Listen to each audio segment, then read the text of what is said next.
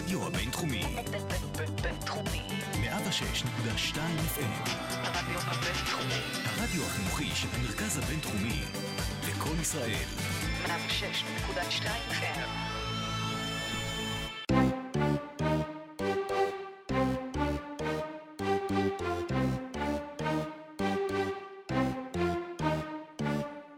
קוואי לנרד קרא לו הלארי או-בי, אחרים פשוט קוראים לזה טייטל או צ'מפיונשיפ. ובסופו של דבר זו הסיבה ש-540 שחקנים ואלפי מאמנים, פיזיותרפיסטים ואנשי צוות קמו העונה בבוקר והלכו לעבודה בחמשת החודשים האחרונים. הגביע, אותו מקבלת הקבוצה שזוכה באליפות ליגת ה-NBA.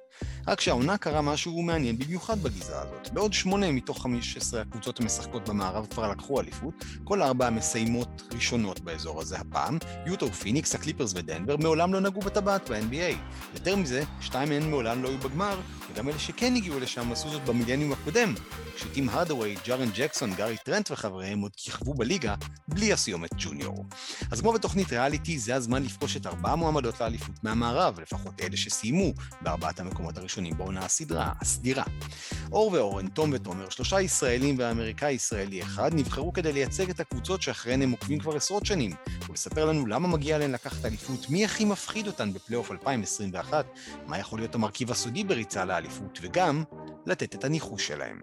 speed dating עם ארבעה גדולות של המערב, גרסת 2021, פרק בונוס מיוחד של עושים NBA, איתי ערן סורוקה, יוצאים לדרך.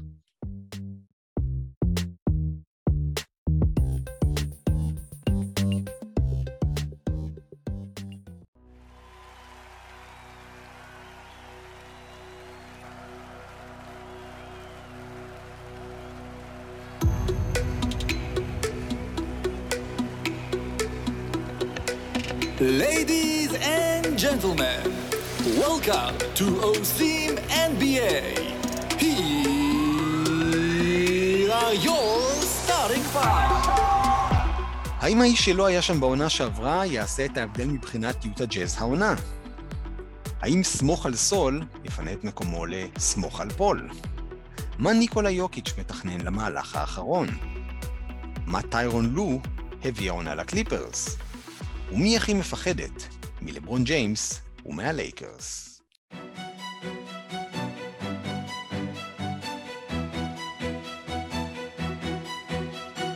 רבע ראשון, אור גבעוני, יוטה ג'אז, מה העניינים? בסדר גמור, בוקר. אה, טוב, זה יחסי לאיפה אתה נמצא היום, אבל אה, על הכיפאק. כן, אנחנו מקליטים את זה, כן, אנחנו מקליטים את זה בעיצומה של ההסלמה, ואנחנו אה, מנסים לשכוח מזה כי יש לנו תכף פלייאוף. אז קודם כל, למה ליוטה ג'אז מגיע לקחת אליפות בפרספקטיבה היסטורית? תראה, אני... אה, אם מסתכלים באמת בהיסטוריה, אז הרבה יגידו שלא מגיע. אבל אני מסתכל, אתה יודע, אני יודע את יוטה ג'אז ככה מסוף שנות ה-80.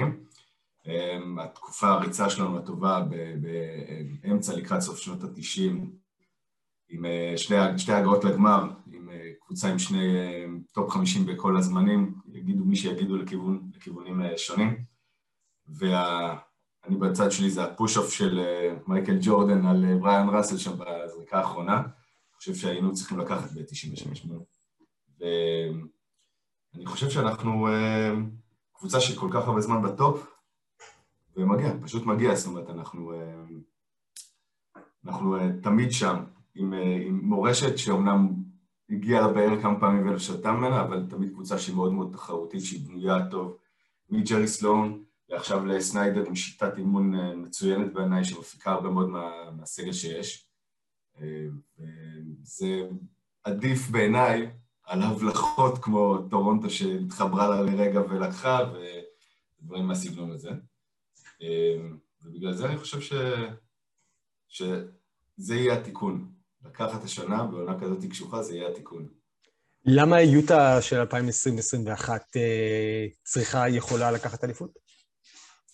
אנחנו קבוצה שמאוד עמוקה. זאת אומרת, הסגל, אה, סגל שהיה מעולה אה, בבאבל שנה שעברה ונתן סדרה מטורפת מול דנבר, אבל הגענו ככה עד הבאר ולא שתינו, הפסדנו ככה מ-3-1, הפסדנו ל-4-3.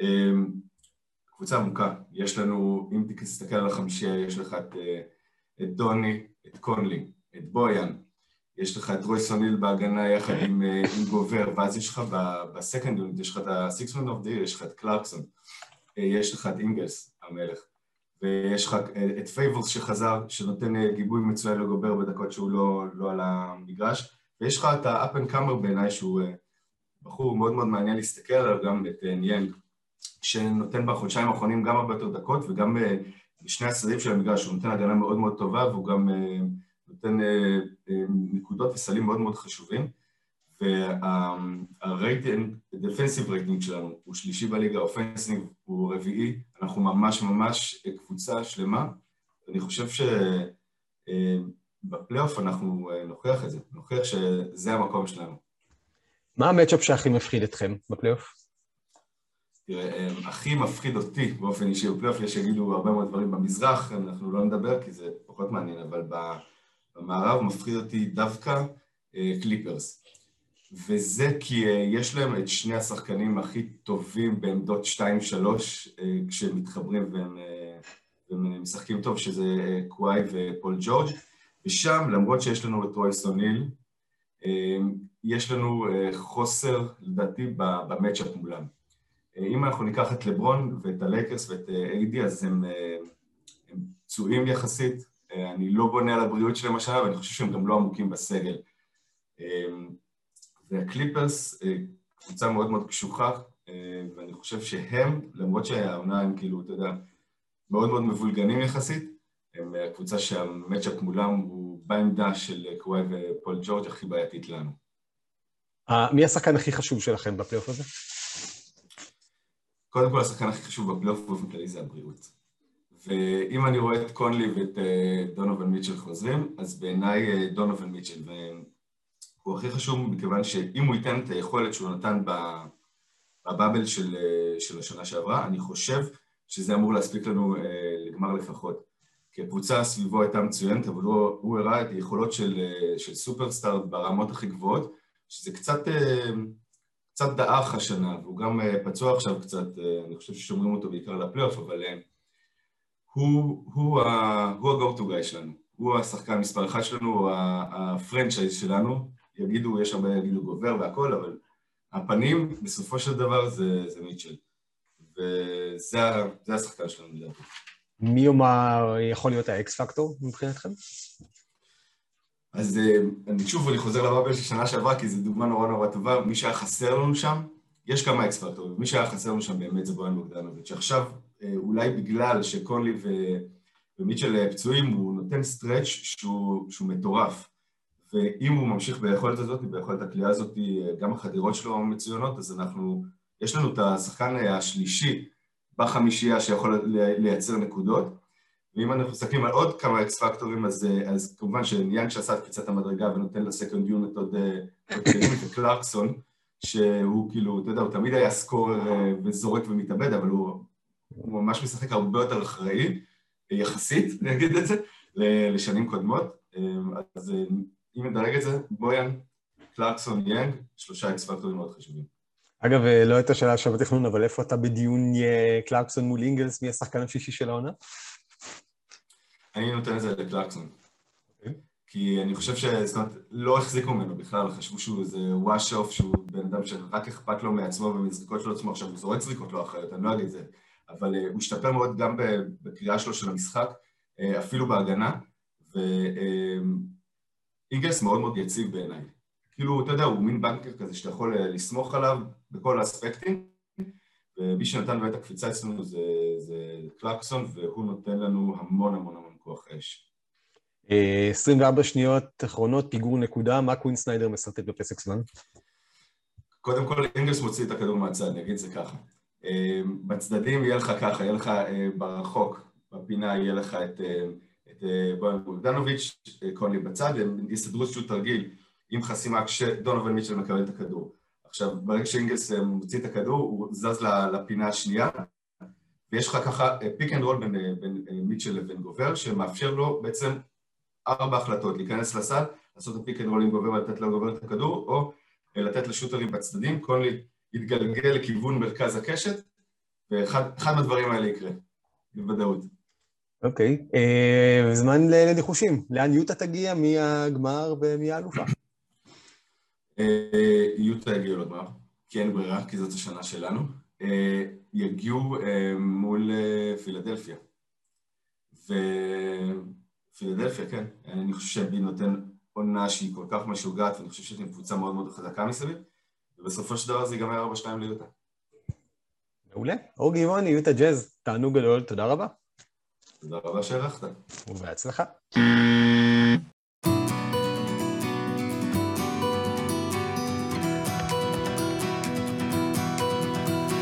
רבע שני. אורן סגל, פיניקס סאנס, מה העניינים? מעולה. אה, למה לפיניקס סאנס מגיע בראייה היסטורית אה, לקחת אליפות? תראה, זה ה franchise הרביעי הכי מצליח בהיסטוריה של הליגה עד הבצורת האחרונה, ש-11 שנה בלי פלייאוף. אה, כל השאר הצליחו כל כך, הגיעו לאליפויות, רשמו לפחות 4, 16, ואנחנו עם הבצורת במדבר, נראה לי שהגיע הזמן לשבור את זה. ואם אנחנו מסתכלים על קריס פול, אני חושב שבגיל 36 באמת מגיע לו לחוות תדיר פסגות של אפילו גמר מערב. הגיע הזמן.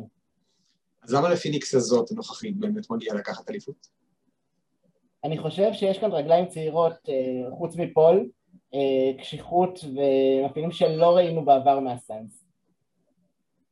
שמעת את זה? אה, כן, כן, לא, זה היה... אה, אוקיי. אתה יכול להתחיל להגיד את התשובה שוב, זה היה פשוט הטלפון ששקט, תודה בטלגרם, זה לא... זה. אה, זהו, אוקיי. תודה רבה. אוקיי, כן. אז למה, למה לפיניקס סאנס הנוכחית מגיע לקחת אליפות? אה, יש לנו רגליים צעירות חוץ מפול, אנחנו, אף אחד לא באמת סופר אותנו לקראת הפלייאוף, אה, אנחנו מאוד קשוחים ויכולים להפתיע, אף אחד לא יודע מה יקרה, ודווקא בעונה כזו כל כך לא צפויה, יכולים לקרות דברים מעניינים. כבר ראינו אותם מתחברים ל-8-0 בבועה עם סגל הרבה פחות מוצלח מזה, ויש מצב לריצה רצינית. אה, מה ה matchup שהכי מפחיד אתכם? הלייקרס. אה, הסאנז היו קבוצת הגנה נהדרת עוד לפני אה, ה drop במשחקים האחרונים. קבוצת הגנה קבוצתית מעולה, אבל חוץ מקראודר אין מי שישמור על לברון, וכבר ראינו מה אנטוני דייוויס עושה לנו, אין שום matchup הגיוני בשבילו. מי השחקן הכי חשוב שלכם בפלייאוף הזה? קריס פול, אה, בן 36, עדיין לא החמיץ משחק העונה, זו עונה מאוד אינטנסיבית, ואנחנו תמיד רואים את הקבוצות של קריס פול ממקסמות את עצמן בעונה סדירה, ואז בפלייאוף אה, נתקעות קצת, אנחנו נצטרך אותו שם, שייתן את הגב אה, לכל השאר כדי להתקדם. מי או מה יכול להיות ה X factor בפלייאוף הזה? מבחינה מנטלית זה חייב להיות אייטון, אבל אם אנחנו מסתכלים על הסגל כמכלול ולוקחים את העיתון כמובן מאליו, אז לקמפיין יש את הפוטנציאל לעשות את מה שדרגיץ' עשה ב-2010, לעלות ברבע, לקלוע 23 נקודות ברצף על הספיירס אה, ולתת להם את הסוויפ. אה, הוא יכול לתת חתיכת קמפיין. כן, אני ממש אוהב את השימוש שלי, כל הזמן משתמש בקמפיין חיובי וקמפיין שלילי וקמפיין, אז אה, בוא נלך לקמפיין של מונטי וויליאמס, 24 שניות לסיום, פיגור נקודה, כדור אחרון שלכם, מה מונטי וויליאמס מתכנן? מה אתם עושים? היו לו כמה ATOs יפים מהעונה, הוא יכול לתת את הכדור לבוקר, אבל בפלייאוף, סמוך על פול. סמוך על פול זה מצוין. אה, יכול להיות אחלה, אחלה שם קליט. אה, טוב, זמן לניחושים. אה, לאן פיניקס תגיע, מה סדרת הגמר ומי האלופה? אם אנחנו נצליח להתחמק מהלייקרס בסיבוב הראשון, כנראה חצי גמר מערב, הלוואי שפול יחזיק יותר מזה, משם השמיים והלאה. אם אני צריך להמר על גמר, אני הולך על האופציה המגעילה של לייקרס נטס, שתי הקבוצות הכי שנואות בליגה, ושיהיה לסטיב נאש בהצלחה. תודה רבה, אורן סגל, פיניקס סאנס. שיהיה תודה בהצלחה. ביי.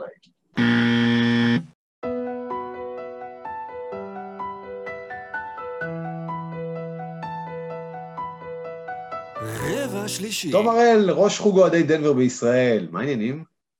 בסדר גמור, מצוין. קודם כל, למה לדנבר נגדס מגיע לקחת אליפות, בפרספקטיבה היסטורית?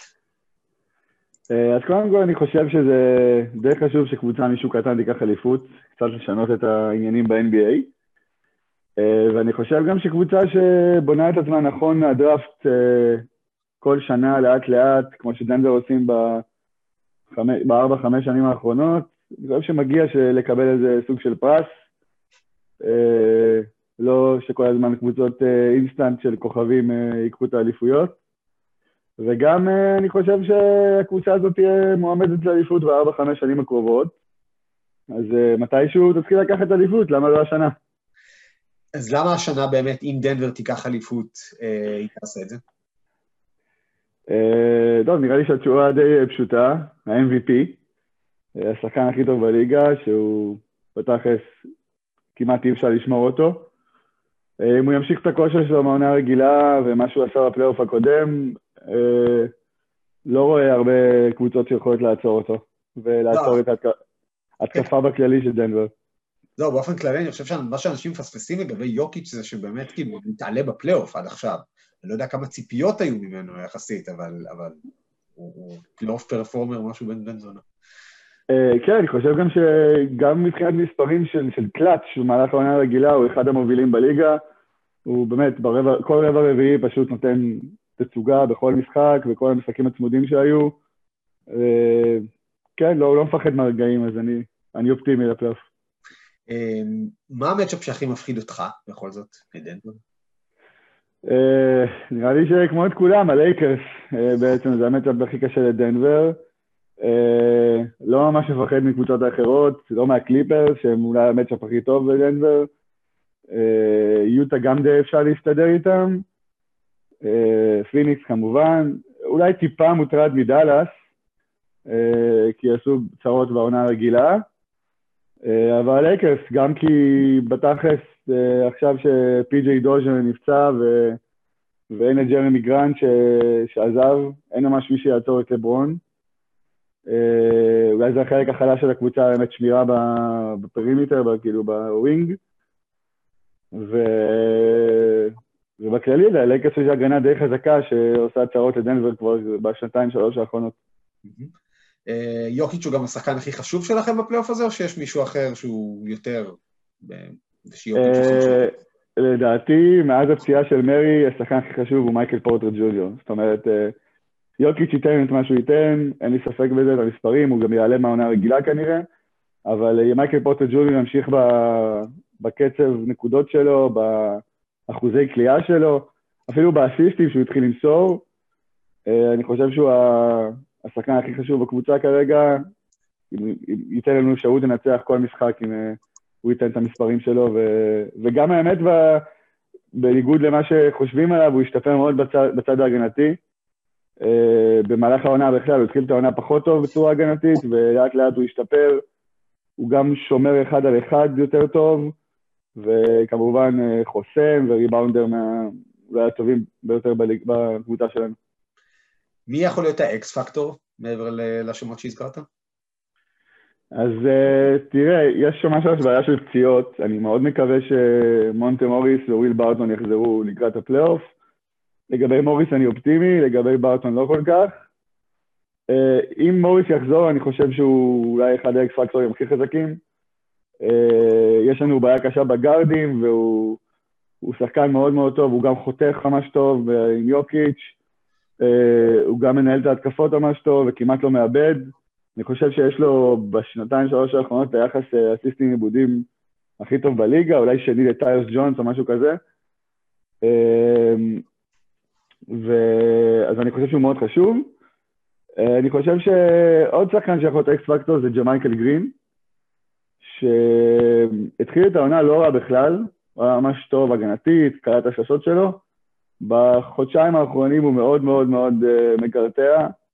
לא קולע שלשות פנויות, לא משחק טוב הגנה, אבל בתכלס, אה, אם יהיה לנו בעיה בגארדים ומייקל פורטר ג'וניור יפתח בשתיים, כמו שבן כבר ניסה לעשות את זה, ואז אה, השלישייה בפנים תהיה גורדון, גרין ויוקיץ', אז אני חושב שגרין יהיה זה שהכי פחות תשומת לב הוא יקבל, ואם הוא יקלט את השלשות שלו וייקח את הריבאונדים וישחק הגנה, אז הוא, אז הוא יהיה מאוד מאוד חשוב. מזכיר את החמישייה ההיסטורית מהבועה, שכל השחקנים היו 2-10 או משהו כזה. אה, כן, כן. אה, נקודה הפרש, כדור אחרון, לנקודה הפרש ליריבה. מייק מלון, מסרטט תרגיל, מה הוא עושה? אה, הכי קל בליגה נראה לי, כדור ליוקיץ' בפוסט, וכולם חותכים או עומדים על השלוש. עושים ככה וככה וככה עד ש... כן, כן, זזים וזזים, ו... Uh, האמת שבזמן האחרון גם ה-2-man game של פורטר ג'וניור יוקיץ' הוא לא רע, אז uh, גם זה יכול להיות פתרון. התכלס הזריקה של פורטל ג'וליור היא בלתי אפשרית לחסימה, אז לתת לו את הכדור ב top of the או משהו כזה, ולתת לו פשוט לעלות לשלושה או, או ל jump shot, זה גם די בלתי עציר, אבל עדיין נראה לי שלתת ליוקיץ' בפוסט וכולם חותכים זה הפתרון. אחלה פתרון. אה, לא ניפרד בלי הימור, סדרת גמר ואלופה, ולאן דנבר תגיע? Uh, טוב, למרות שאני ממש ממש מקווה לאליפות ראשונה, uh, נראה לי שנעבור סיבוב. מאמין שאם נפגוש את דאלאס, זה מה שיקרה כנראה, נעבור סיבוב.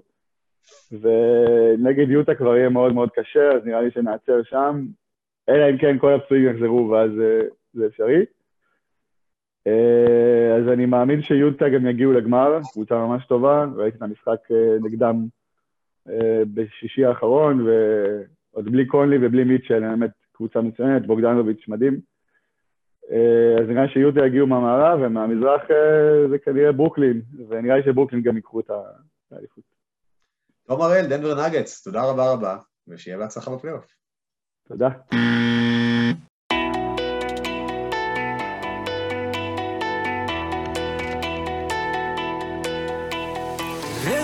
Lee. Omar Azarli, LA Clippers beat writer, Clutch Points. How are you, man? I'm doing well, and how are you? Um, trying to survive, you know. Uh, so, first of all, um, historically speaking, why the Los Angeles Clippers are deserving to take uh, the title this season? Oh, deserving is a, is an interesting term. I don't I don't think any team deserves it until they get to the end and you see why they deserve it. Uh, I think the Clippers have a a team that's um, better than last year. They had a really good team last year, but I think they're just more well connected. They have better chemistry this year, this time around.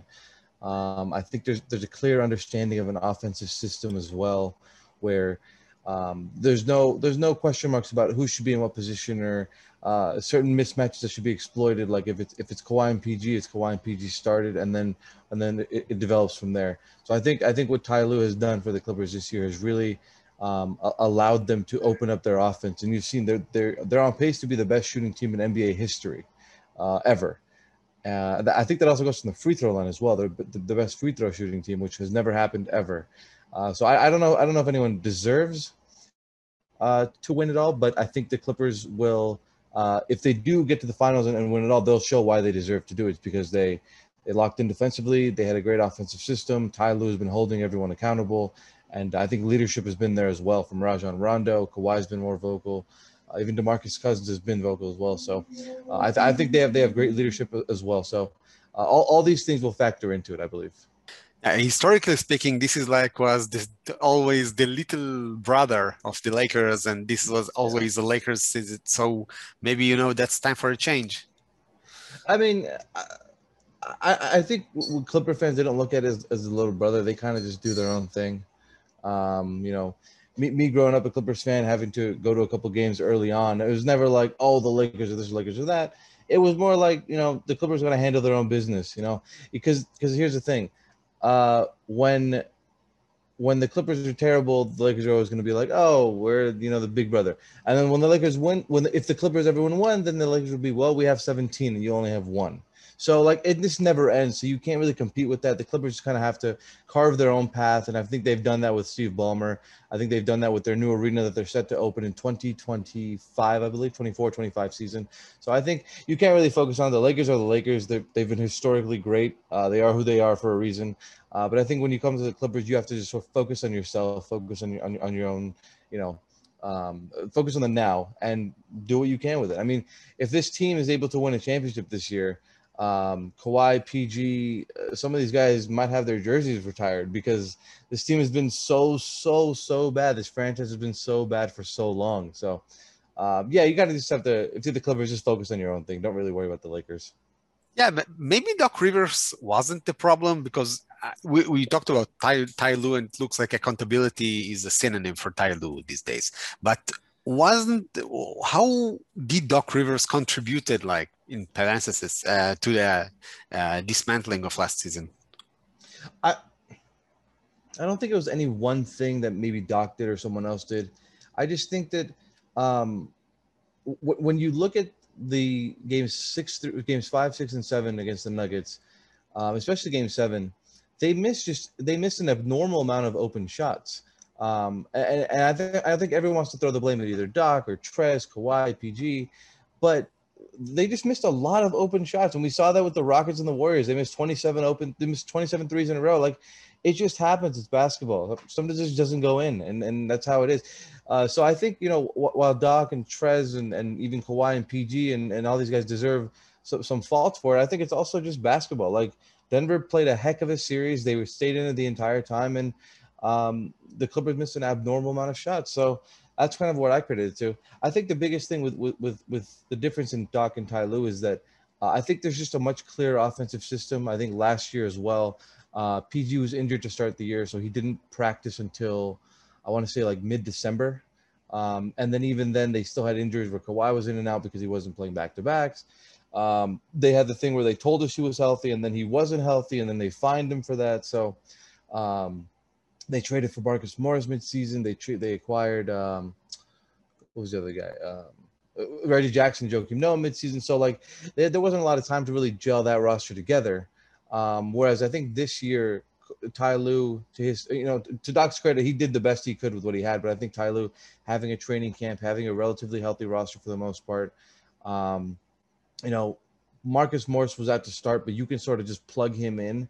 And I think that's what Ty Lue has done. When PG is out, like last year, it's kind of hard to just plug in your your centerpiece and say, okay, now you have to create for all these other guys because he, he, doesn't know where they like the ball, how to create for certain angles and all that stuff. So I think that you know Ty Lue has definitely been able to install an offensive system uh, with everyone healthy. Now that was the start of the year. They've had so many injuries throughout the year, and guys like Luke Kennard and Terrence Mann have made them look a lot better than they maybe should have been. Maybe they shouldn't have won a couple games. But um, you know, I think it's just been a group effort overall. It's been Ty Lue. It's been it's been the starting five. It's been the backup five. It's been the third stringers at times. It's been everyone. Everyone's really contributed to the season. And um, you know, so far, if they, if they stay healthy, they, they should be the best team in the West, in my opinion. If they stay healthy, that's just a big question mark, though. Is a certain matchup that scares the Clippers nowadays? Certain matchup that scares the Clippers. I don't think any one matchup scares them. I will say I think I think they're better suited to take on the Lakers this year. If I had to pick a team you probably don't want to face, um, out of the eight out of the seven that, that are going to be there, not not because they can't take them on, just because they're the toughest. I'd say it's probably Utah right now, um, just because Utah has uh, just just a really good amount of three point shooters and, and playmaking um, just outside of Donovan Mitchell. You got Mike Conley, Joe Ingles, um, you know, Royce O'Neale's developed into his own. Uh, Rudy Gobert is still Rudy Gobert. I know everyone wants to make a big fuss about him being played off the floor, but he's still a really good defender. Um, you know, Georges Niang has turned into a sniper for, for the Jazz off the bench. So like they have very capable three point shooters, and I think that's a team that um, you know that that'd be the team that scares me the most of any of them. But I don't think any really scare me. I think the Clippers are able to um, they have the the the weapons offensively and defensively to counteract anything that the Utah Jazz throw at them. Uh, I think especially the Lakers. I think that the, the Clippers are really fit to take on the Lakers this year. Uh, I think in, in every match, in almost every matchup last year, I think three of the four matchups last year, um, they held LeBron to about 28, 29% shooting. Um, outside of that one, I think that he sort of blew up at home, and I think it was March 8th. Yeah, because um, before the COVID outbreak. Yeah, just before the COVID outbreak. Yeah, so I, uh, LeBron was struggling as Kawhi PG and the Clippers. So I, I, really think they sort of have the blueprint in place to um, to take them down. And hey, what better coach to, to take down LeBron than Ty Lue, the guy who led him to a championship, helped him win a championship. So I think that there's no real team that scares me, but I do think the uh, the Jazz presents present more problems than maybe anyone else right now. Who's the most important player for the Clippers um, in the playoffs? Oh, that's such a broad question.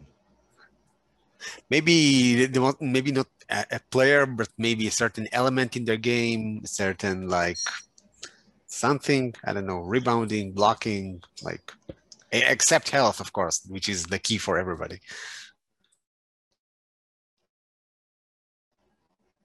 Be it's got to be probably Kawhi Leonard, I think. Like, it, it, you know, I love the odds, uh, because everyone knows they're important. you can't. Uh, outside, I wouldn't player. Um, I would say it's Marcus Morris right now. I think Marcus Morris has turned into a bit of an X factor with his three point shooting. He's averaging, I think he's shooting 46% from three right now. Um, he he's just before he came to the Clippers, he was averaging about 20, 22 points in New York. And obviously, no one expected him to do that here. That, that wasn't what he brought to do. But I think he is was brought to be third scoring option behind Kawhi and PG. So when they're driving, creating scoring opportunities, he's right there, and he's been taking advantage of it. Um, I think he had some up and downs in the playoffs last year. But I think if, if Marcus Morris is playing well, the Clippers will be playing well. I think Ivica Zubac is also another guy who, um, you know, since since Serge Ibaka went out, um, Zoo has been inserted into the starting lineup, and the, the Clippers defense has just been, I think it's been top 10 in, in net rating um, since then. So, you know, Serge is good, but I think Ivica Zubac just does the intangibles um, in terms of you know, communicating, just, just being in the right spots, um, you know, attacking with aggression offensively. And so I think, um, you know, when Serge comes back, he'll be coming off the bench, obviously. But I think I think Marcus Morris and Zubac will be the two most important players outside of Kawhi and PG, of course.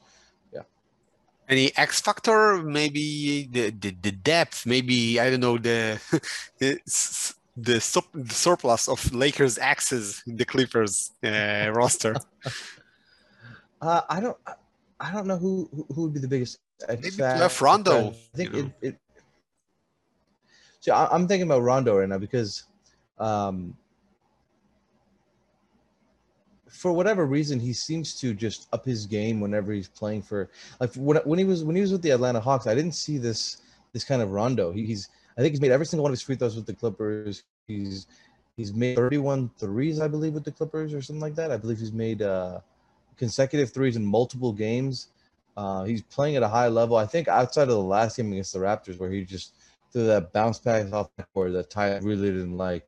Uh, they, Rondo's really good for the Clippers. I think um, to consider him an X factor, uh, just because I'm really just curious what they get out of him. Um, he's, show, he's shown, like in the in the bubble last year, that he's able to be a huge, whether it be 16 points, whether it be 10 dimes, uh, whether it be a couple steals and solid defense. So I'm curious to see what they can get from him. Um, I think health might be the biggest X factor just in general for the Clippers, just because they haven't been able to stay healthy. And I think when healthy, they are the best team. Um, but, you know, Patrick Beverly come back from from, from a I think it was a, uh knee soreness, and then, the same day he breaks his hand, and he's off of three and a half weeks. So it's really just health. Just just stay healthy, in my opinion, um, and that should be able to get it done um, in terms of an X factor. Yeah. Down one point, 24 seconds to go. Uh, what is Tyron Lue drawing for the last uh, the last the last possession? Oh, interesting. Uh, well, Ty, Ty Lue is one of the best coaches uh, with, with ATOs after timeout plays uh, in terms of points per um, after timeout play. I think he's like sixth or seventh in the league in that. So um, I, I, I'd have to guess it's probably going to Kawhi PG. I mean, that's obvious. Uh, but I think that the beauty about this Clippers offense is that it doesn't have to go to Kawhi and PG to score.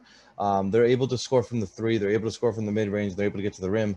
Uh, but I think what what we didn't see early in the season was attacking to the rim, attacking the rim in order to score. They sort of just attacked and then just kicked out, and they weren't averaging a lot of free throws. They weren't averaging a lot of paint points, and I think that's changed since about I want to say uh, mid January, February. Um, so I think now their offense allows them to, you know, if they're down one, they're able to have Kawhi and PG drive, uh, maybe do a, a two-three pick and roll, and have them have one of them drive to the basket, kick out to an open shooter. If they have a jumper, they'll take a jumper. If they have a layup, they'll take a layup. Uh, but I think I, I don't think it's just a Kawhi PG play. Obviously, they're they're number one and number two options. But I think when you have shooters like Luke Kennard, uh, Marcus Morris, uh, I'm forgetting some others. You know, Kawhi PG are great shooters. Pat Beverly's about forty percent. The Batum Battalion, maybe. But but oh, I forgot about Nick Batum. Nick Batum, of course. Um, the, the Clippers have I think eight guys shooting over forty percent from three, so they have a lot of options. They have a lot of options. Oh, Reggie Jackson. Reggie Jackson's been clutch this year, so um, they really have a plethora of options. And then I don't think it's any it's any one play. I do think you know obviously you put the ball in Kawhi and PG's hands, but from there, you just let them create and see the floor. And when they see an open guy, they'll see an open guy and they'll hit him. Guessing time, man. Uh, where do the Clippers uh, end up and uh, what will be the finals Oh. and the champions? Oh, that's tough. Um,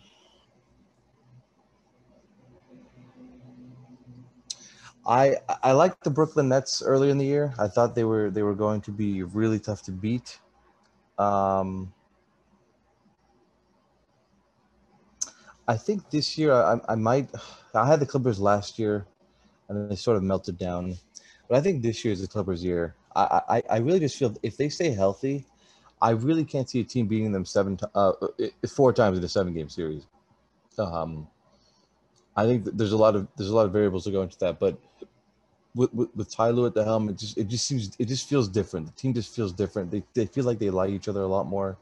Um, and not that last year's team didn't have that, but I think there were some some some small issues that weren't really talked about as much. And the bubble obviously was a huge disadvantage with guys having to leave due to family matters and um, guys coming back late, being un- unable to practice. Uh, I think Or going to collect some chicken wings?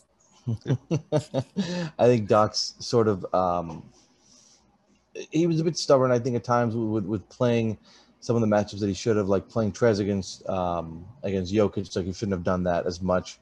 Uh, I think when avoided, he should, have avoided that.